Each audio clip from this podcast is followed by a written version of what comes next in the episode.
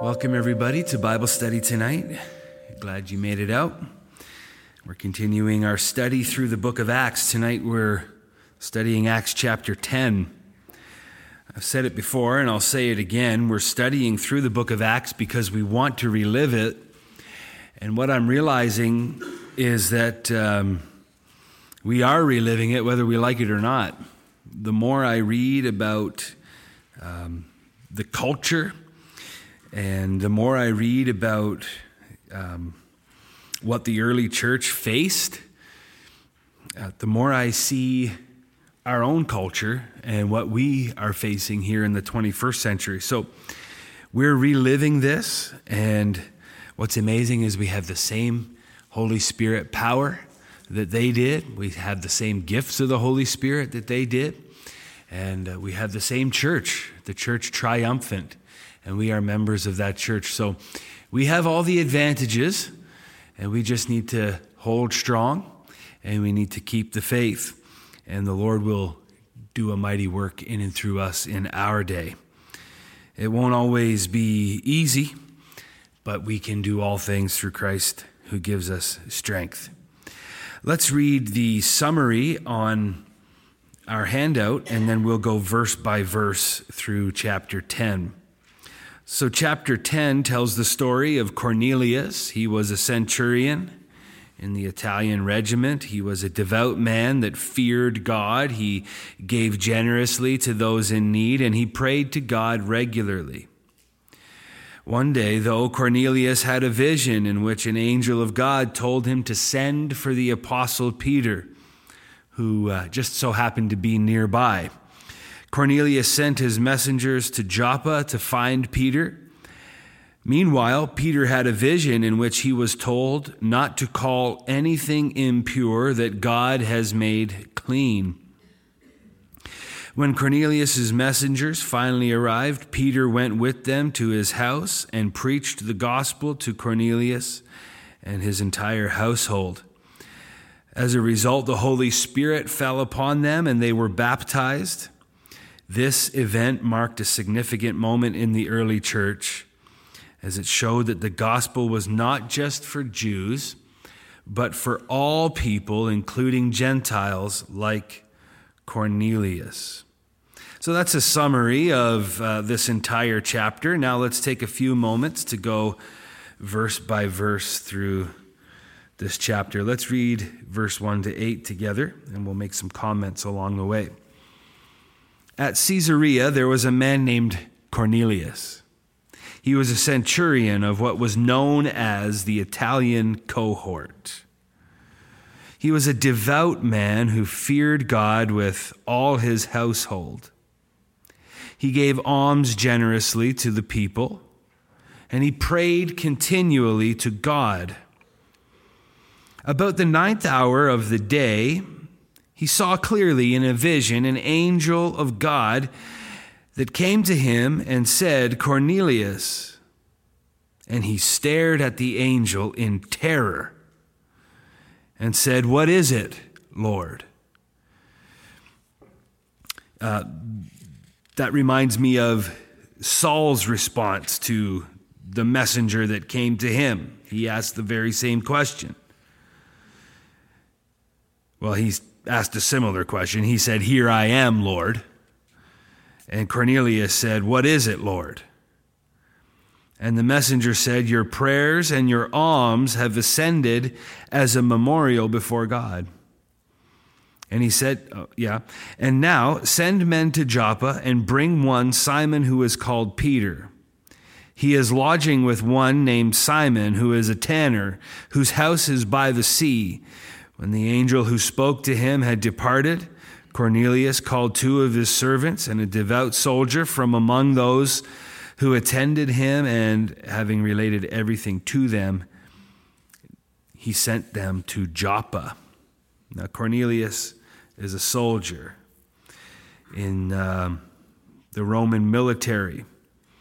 The Bible calls him a deeply religious man, devout God fearing, generous, and a man that prayed a lot.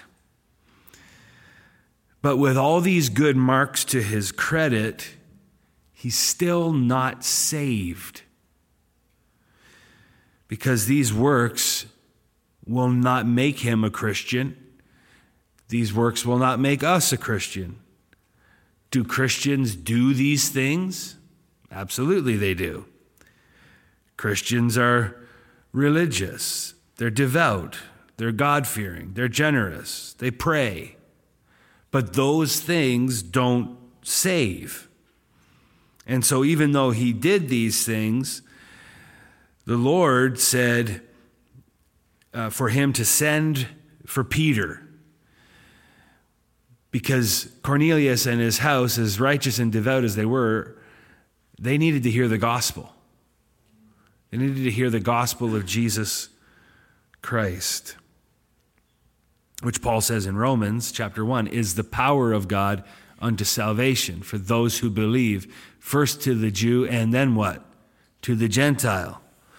And so this is what's happening here. The Jews in Jerusalem started with the gospel, started with salvation, and it's going out from there. Jesus gave them that commission, right? Uh, start in Jerusalem, then go into all Judea and Samaria, and then to the ends of the earth. Bring it everywhere, bring it to everyone. And so here we see where in the world the gospel is going. In the Gospels, so Matthew, Mark, Luke, and John, we see where in the world Jesus is. And in the book of Acts, we see where in the world the gospel is going, and it's going to the ends of the earth. Let's read verse 9 to 22. So we're in the meantime here. So we're going to take a pause in the Cornelius story to, to figure out what's going on with Peter. So the next day, as they were on their journey and approaching the city, Peter went up on the housetop about the sixth hour to pray. And he became hungry and wanted something to eat, but while they were preparing it, he fell into a trance. And he saw the heavens opened up and something like a great sheet descending, being let down by its four corners upon the earth. In it were all kinds of animals and reptiles and birds of the air. And there came a voice to him saying, Rise, Peter, kill and eat. But Peter said, By no means, Lord. So look at the reactions. Saul of Tarsus, here I am, Lord. Cornelius of Caesarea, what is it, Lord? Peter, by no means, Lord. It's interesting, and I get it, because we've all been like Peter. We've all argued with God. We've all pretended like we know better than God. I just find it interesting that he calls him Lord, but he does not obey what he says, or at least he doesn't want to obey what he says. Rise, Peter, kill and eat. By no means, Lord. For I have never eaten anything that was common or unclean. And the voice came to him again a second time What God has made clean, do not call common. And this happened three times, and the thing was taken up at once into heaven. Peter has this, uh, this habit of doing things three times. He denied Jesus three times. He was restored by Jesus three times, asked by him, Do you love me? Yes, feed my sheep. And then here he has what seems to be this argument with the Lord three times about rise, kill, and eat, certainly not. And so then, after this happened three times, the sheet was taken up. Now, while Peter was inwardly perplexed as to what uh, the vision that he had seen might mean, suddenly the men who were sent by Cornelius, having made inquiry for Simon's house, stood at the gate and called out to ask whether Simon, who was called Peter, was lodging there. And while Peter was pondering the vision, the Spirit said to him, Behold, three men are looking for you. Rise and go down and accompany them without hesitation, for I have sent them. And Peter went down to the men and said, I am the one you're looking for. What is the reason for your coming? And they said, Cornelius, a centurion, an upright and God fearing man, who was well spoken of by the whole Jewish nation, was directed by a holy angel to send for you to come to his house and to hear what you have to say. And so he invited them in to be his guests. Why did Peter have this vision? Well, it was preparatory. The Holy Spirit was preparing Peter for his missionary journey. Now, we know that Saul of Tarsus, who's going to become Paul shortly, is going to be the apostle to the Gentiles. But until he's ready, until he's prepared, uh, the other apostles are going to have to at least start getting the word to these Gentiles. And so Peter is going to start, and he's being prepared here uh, by this angel of the Lord, this messenger, uh, for such a missionary journey. In prayer on the housetop, he becomes hungry and he's placed in a trance. And we just read it the, the sheet comes down from heaven with all kinds of living things on it, creepy, crawly things. And Peter's instructed to uh, eat it.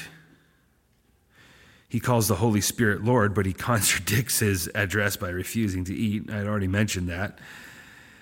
What's interesting is that he'd likely never eaten anything unclean.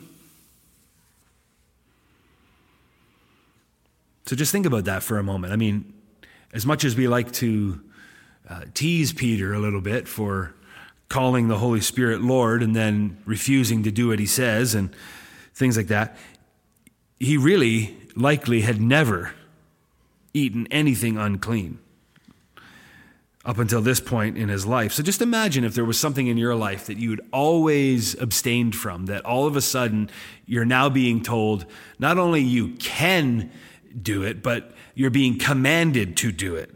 I think we'd have a similar reaction. Peter wonders about the dream. He's pondering it. He's perplexed. And then he hears a knock at the door. And it's the messengers from this Gentile Cornelius's house. And they explain their mission, and the Holy Spirit tells Peter to go with them. Now, one thing I wanted to mention about Cornelius before we go back to him is uh, what his servants say about him. So if you go to verse 22, and they said, Cornelius, a centurion, an upright and God fearing man who was well spoken of by the whole Jewish nation, was directed by a holy angel to send for you to come to his house and to hear what you have to say. We know that what Peter was going to have to say was the gospel. But it's, again, interesting that somebody can be referred to in such uh, positive and um, godly ways and still need to hear the gospel.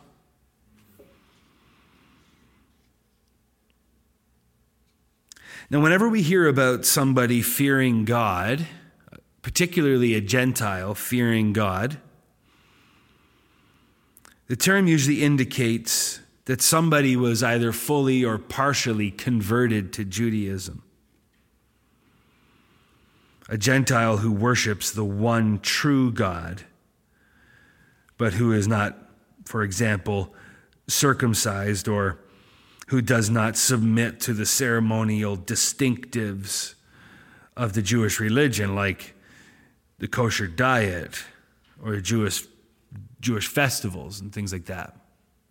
And so I can imagine that was Cornelius. I can imagine he was not circumcised. I can imagine that he did not have a kosher diet because remember, Peter's getting prepared to go to his house where he's likely going to be fed things that aren't kosher. He's going to be fed things he's never eaten before.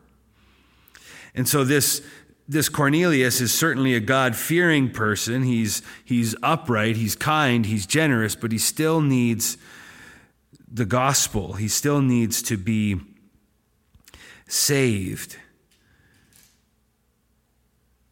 One thing that my study Bible says is that Gentiles who feared God were drawn to Israel's, listen, monotheistic faith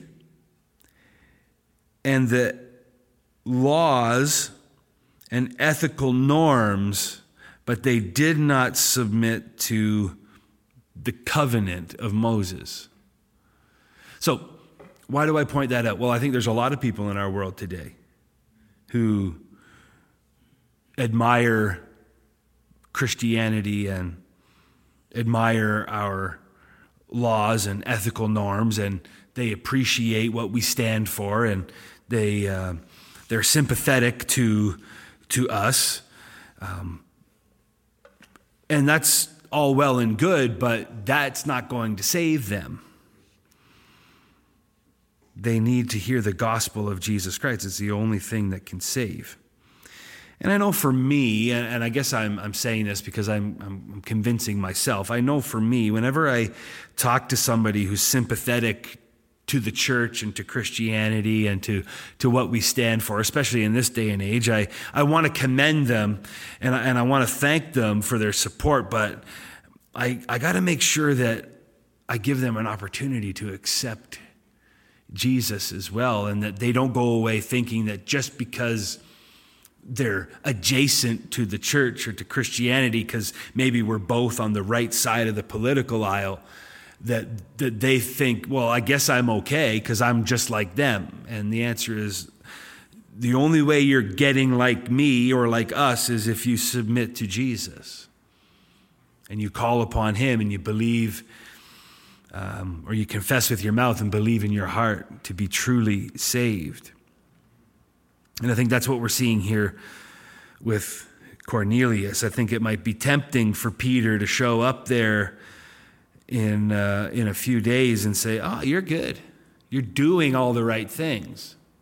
But again, salvation is not about doing. We don't, we don't do any of these things for salvation.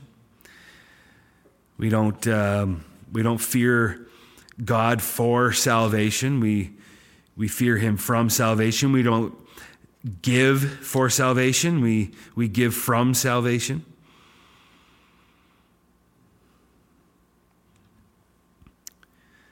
So, just something to, uh, to ponder there. Let's continue, starting at verse 23. The next day, he, Peter, rose and went with them, the people from Cornelius' house, and some of the brothers from Joppa accompanied him. And on the following day, they entered Caesarea. Cornelius was expecting them, and he had called together his relatives and close friends. When Peter entered, Cornelius met him and fell down at his feet and worshiped him. Peter lifted him up and said, Stand up, I too am just a man. So you can see how Cornelius was God fearing, but he didn't quite understand everything because he fell down at Peter's feet and worshiped him. So that's why he needs to hear what Peter has to say.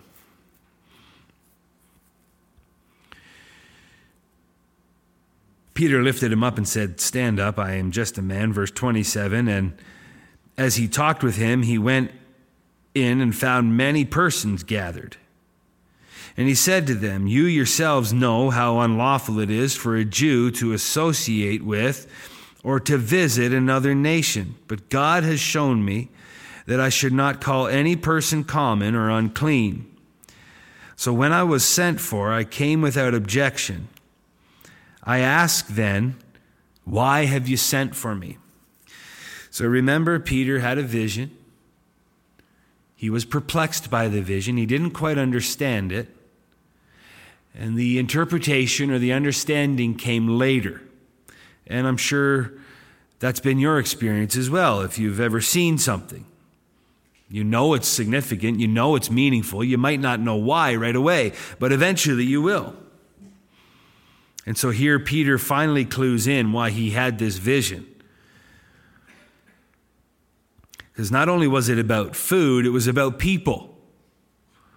It wasn't just about what you put in your mouth, but it was about who you associate with and and who you reached, reach out to with this gospel. That it wasn't just for the Jews. It started with them. They had the honor of receiving it first, but it wasn't just for them. It was for all people. God predestined a family from every tribe, nation, and tongue. It was going to start with the Jewish people, but it was never going to just be for them. It was always going to be for absolutely everyone.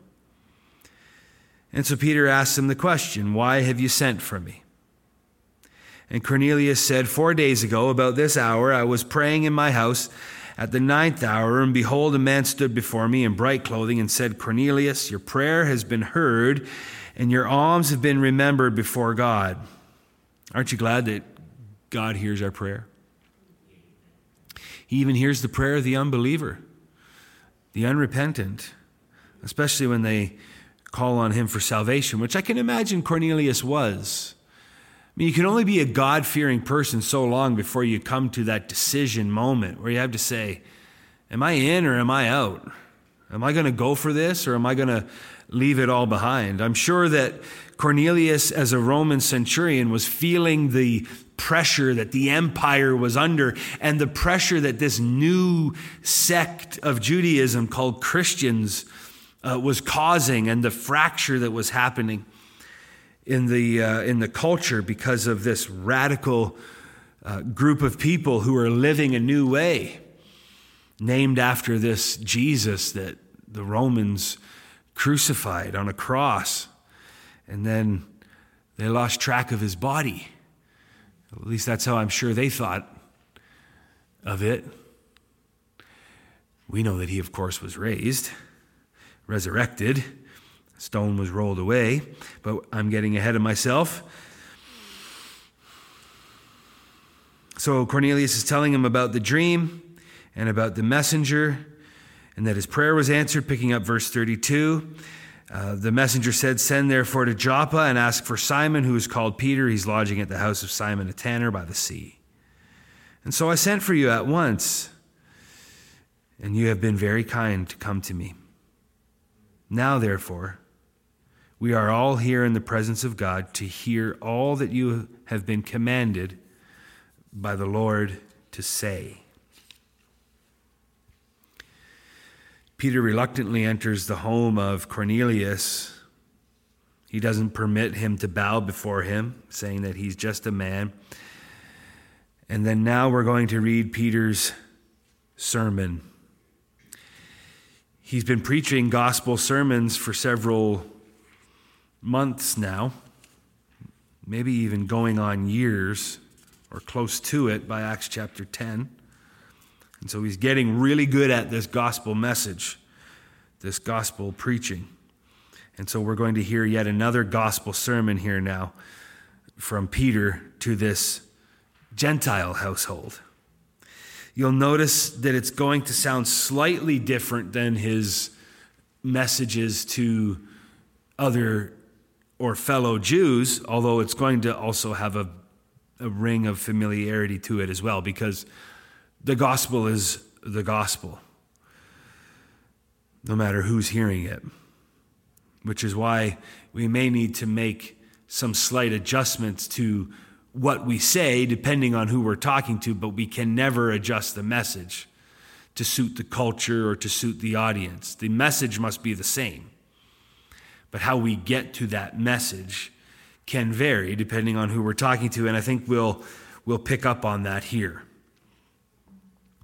As we're reading through it, think about, if you can, uh, some of the similarities to his message on the day of Pentecost and then also some of the differences from his message on the day of Pentecost. So Peter opened his mouth and said, Truly I say, or sorry, truly I understand that God shows no partiality.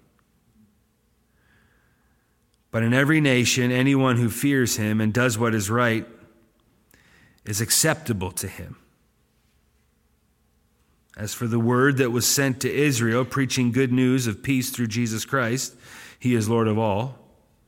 You yourselves know what happened throughout all Judea, beginning from Galilee after the baptism that John proclaimed. How God anointed Jesus of Nazareth with the Holy Spirit and with power, And he went out doing good and healing all who were oppressed by the devil. For God was with him, and we were witnesses of all that he did, both in the country of the Jews and in Jerusalem.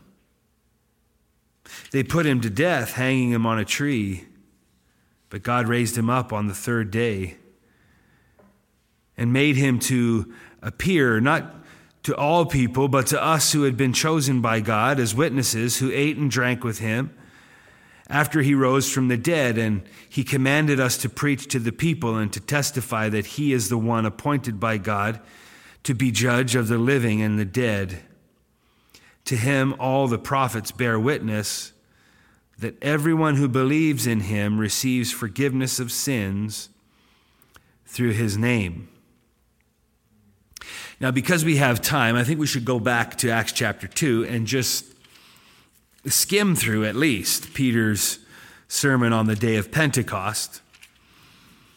Here, he's not preaching to God fearing Gentiles, he's, he's preaching to devout Jews from every nation under heaven. So, people who fully converted to Judaism.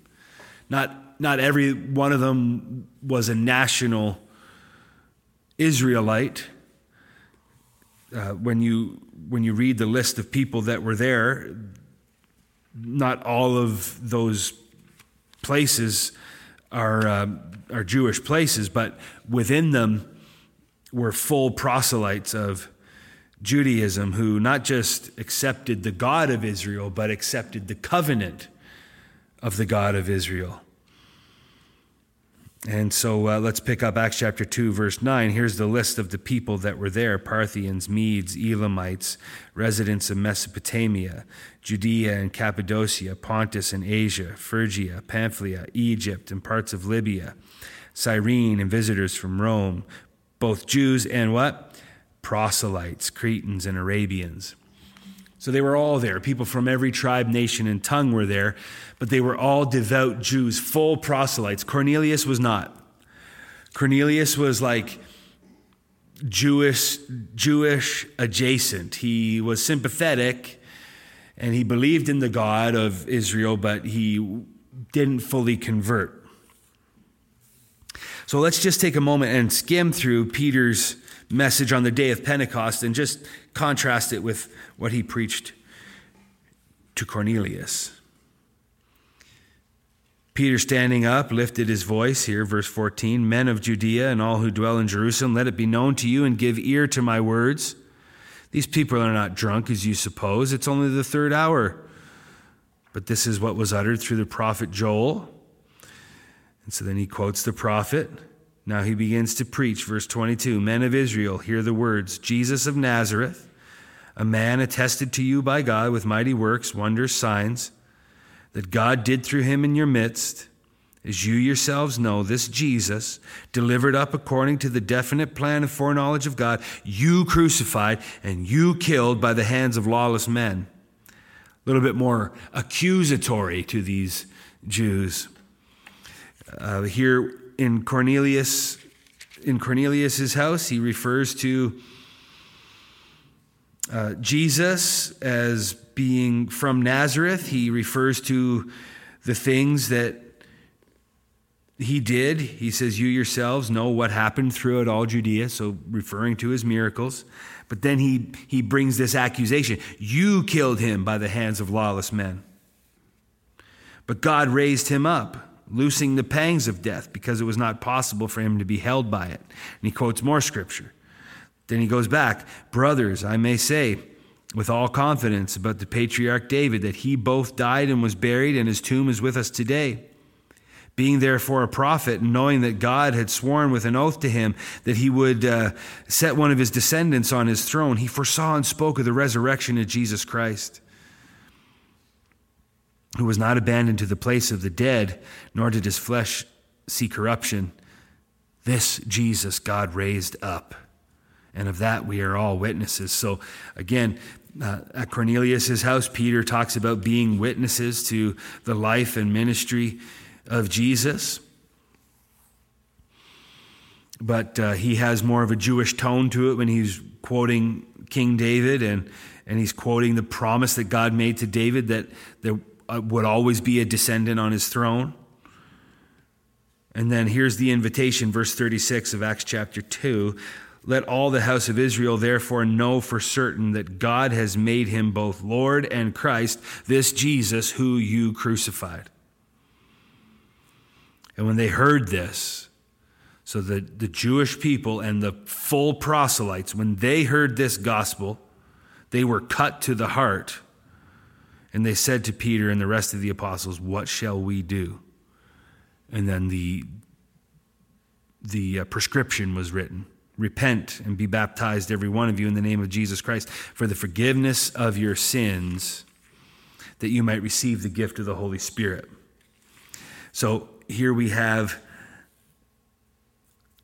Peter giving his prescription at the end of, um, near the end of his sermon in Acts chapter 10.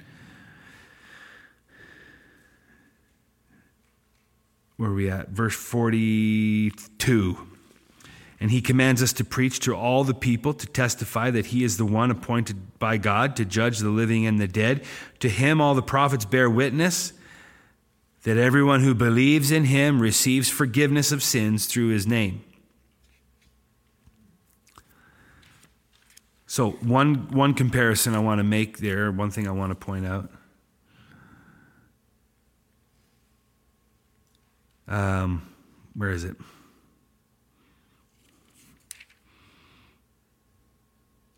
Repent and be baptized, every one of you, in the name of Jesus for the forgiveness of sins, and you will receive the gift of the Holy Spirit. He makes a promise here to the Jews and to the proselytes. You'll receive the gift of the Holy Spirit. He doesn't, at least the, the, the account of Dr. Luke, his recording, of Peter's message, he doesn't say that Peter said that, but it happened anyway. I don't know why Peter didn't say it to him, to the people at Cornelius' house. I don't know if he thought, well, maybe, maybe the salvation is for them, but maybe not the Holy Spirit. I mean, that might just be for the Jews and the, the proselytes, not these Gentiles. The only, the only reason I make that speculation is because Peter, Peter continues to have a hard time with Gentiles being saved. And we'll read about that um, in the chapters to come. I mean, he has this really clear vision, and he, he gets the understanding or the interpretation of it, saying that I can't call any food or any people common or unclean that God calls clean. But he still wrestles with it. And so I just wonder, I, I, just speculate, I wonder if he, he doesn't tell them that they'll receive the gift of the Holy Spirit on purpose, but either way, they get it. They get the gift of the Holy Spirit. While Peter was still saying these things, the Holy Spirit, verse 44, fell on all who heard the word. I'm, I'm led to believe that if the Holy Spirit falls on all who heard the word, he fell on them because they believed the word they heard. Verse 45 and, and the believers from among the circumcised who had come with Peter were amazed. Okay? Just think about that. The Bible doesn't say anything that, that it doesn't need to say or doesn't want us to know. So here's a detail that we can quickly look over. Remember when Peter left Simon the tanner's house? Some of the circumcised, where's the verse here? Some of the circumcised left and went back with him. Or the brothers, I guess. Yeah, it's verse 23 of chapter 10. The next day he arose and went with Cornelius' messengers, and some of the brothers from Joppa accompanied Peter. So some of the, some of the devout Jews that were in Joppa went with Peter. And so they're referred to again here now. And the believers from among the circumcised. So they weren't circumcised at Cornelius' house because he wasn't a full proselyte. And so it was the believers from among the circumcised who came with Peter from Joppa who were amazed because the gift of the Holy Spirit was poured out even on the Gentiles. For they were hearing them speaking in tongues and extolling God. There's that word we talked about Sunday night extol, to lavishly praise. They were speaking in tongues, they were lavishly praising God. And then Peter declared, Can anyone withhold water for baptizing these people who have received the Holy Spirit just as we have? So he's still making distinction, right? And, and I get it. But I, I just wonder, again, if he thought maybe the Holy Spirit was just for them and not for everyone. But he sees that it's for everyone. He sees a sign gift. He sees them speaking in tongues. And they know what they're saying because they know that they're extolling God and not just talking gibberish or something. They're, they're actually speaking in tongues like they did back in Acts chapter 2. They spoke in other languages.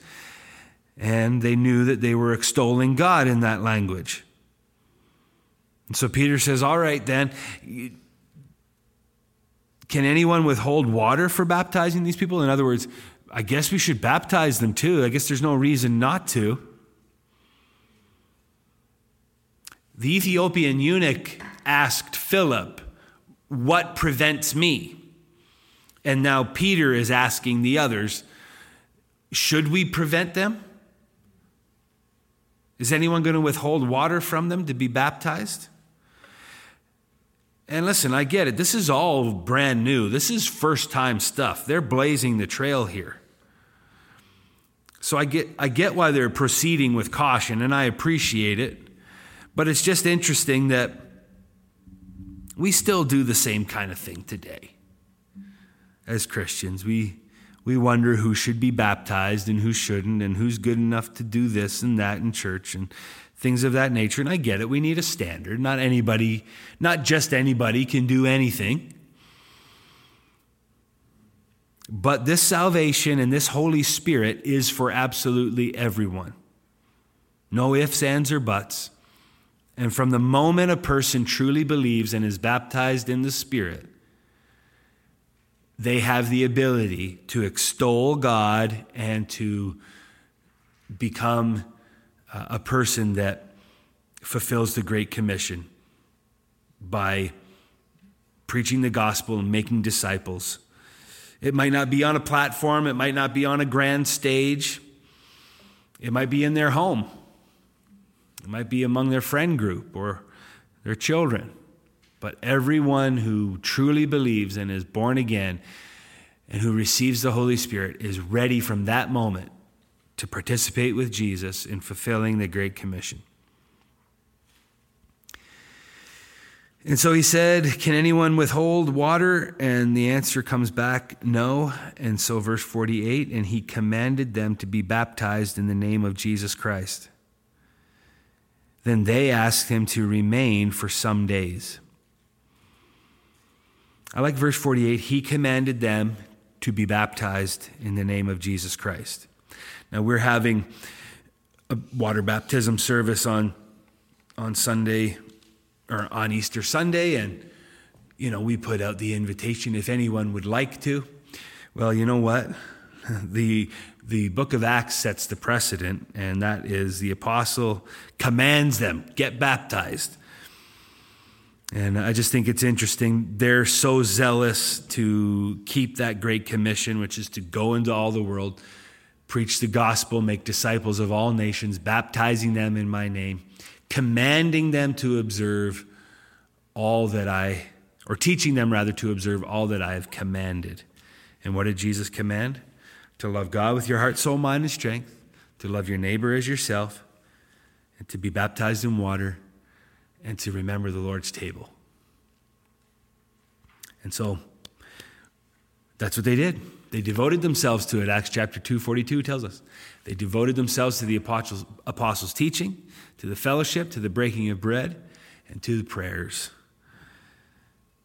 And we would do well to do the same, and we are, of course, striving to do the same. To get back to the basics, to do the first things.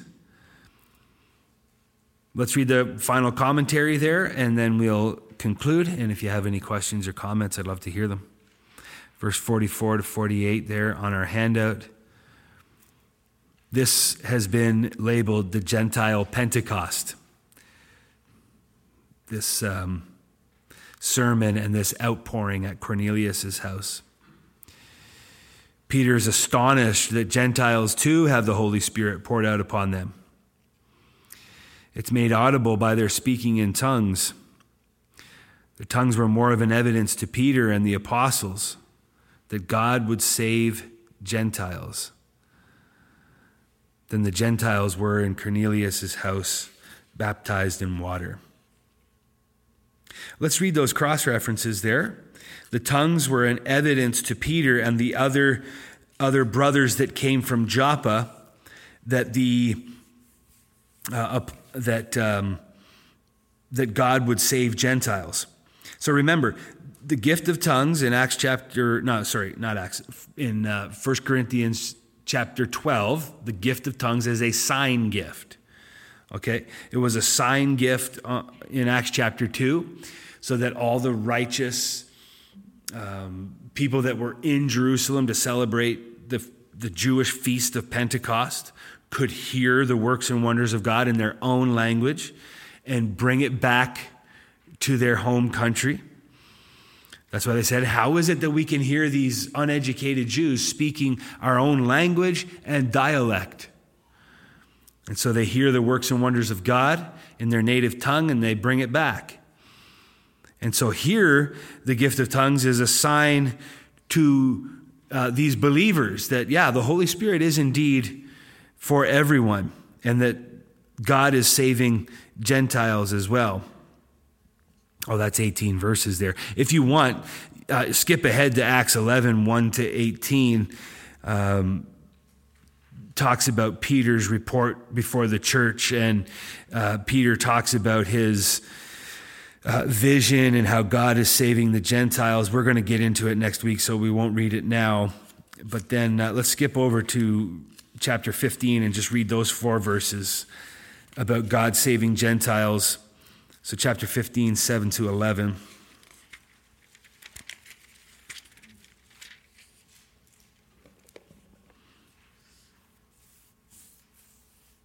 Let's go to verse 6. The apostles and the elders were gathered together to consider this matter.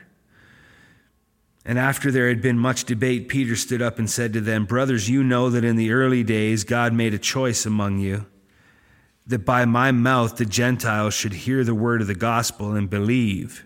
So he's referring back now to what happened at Cornelius' house. This is some time later.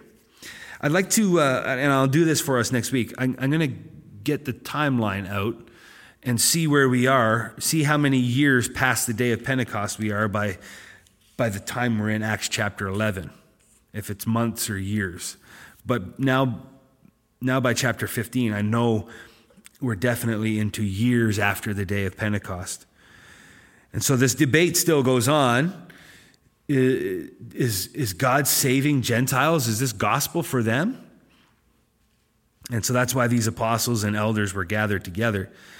And Peter refers back to his experience at Cornelius' house and he says, God made a choice among you that by my mouth the Gentiles should hear the word of the gospel and believe. And God, who knows the heart, bore witness to them by giving them the Holy Spirit, just as he did to us, and made no distinction between them and us, having cleansed their hearts by faith.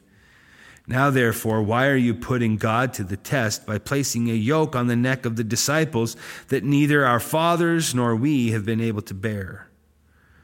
But we believe that we will be saved through the grace of the Lord Jesus Christ, just as they will. And so, again, um, the gospel is already gone to some Gentiles. In the, in the previous chapters, uh, we read about uh, the Saul of Tarsus, who is not a Gentile, but he was converted and he was told that he would go to the Gentiles. He would stand before Jew and Gentile and kings and, and give testimony to Jesus. And then shortly after that, Philip finds this Ethiopian eunuch uh, who's reading the, the scroll of Isaiah, and this eunuch is converted. And then, of course, we read how the gospel makes it over to Caesarea, to Cornelius's house. That the gospel is for everyone, to the Jew first, and then to the Gentile. And I'm so glad it reached to the ends of the earth because I'm a beneficiary of that.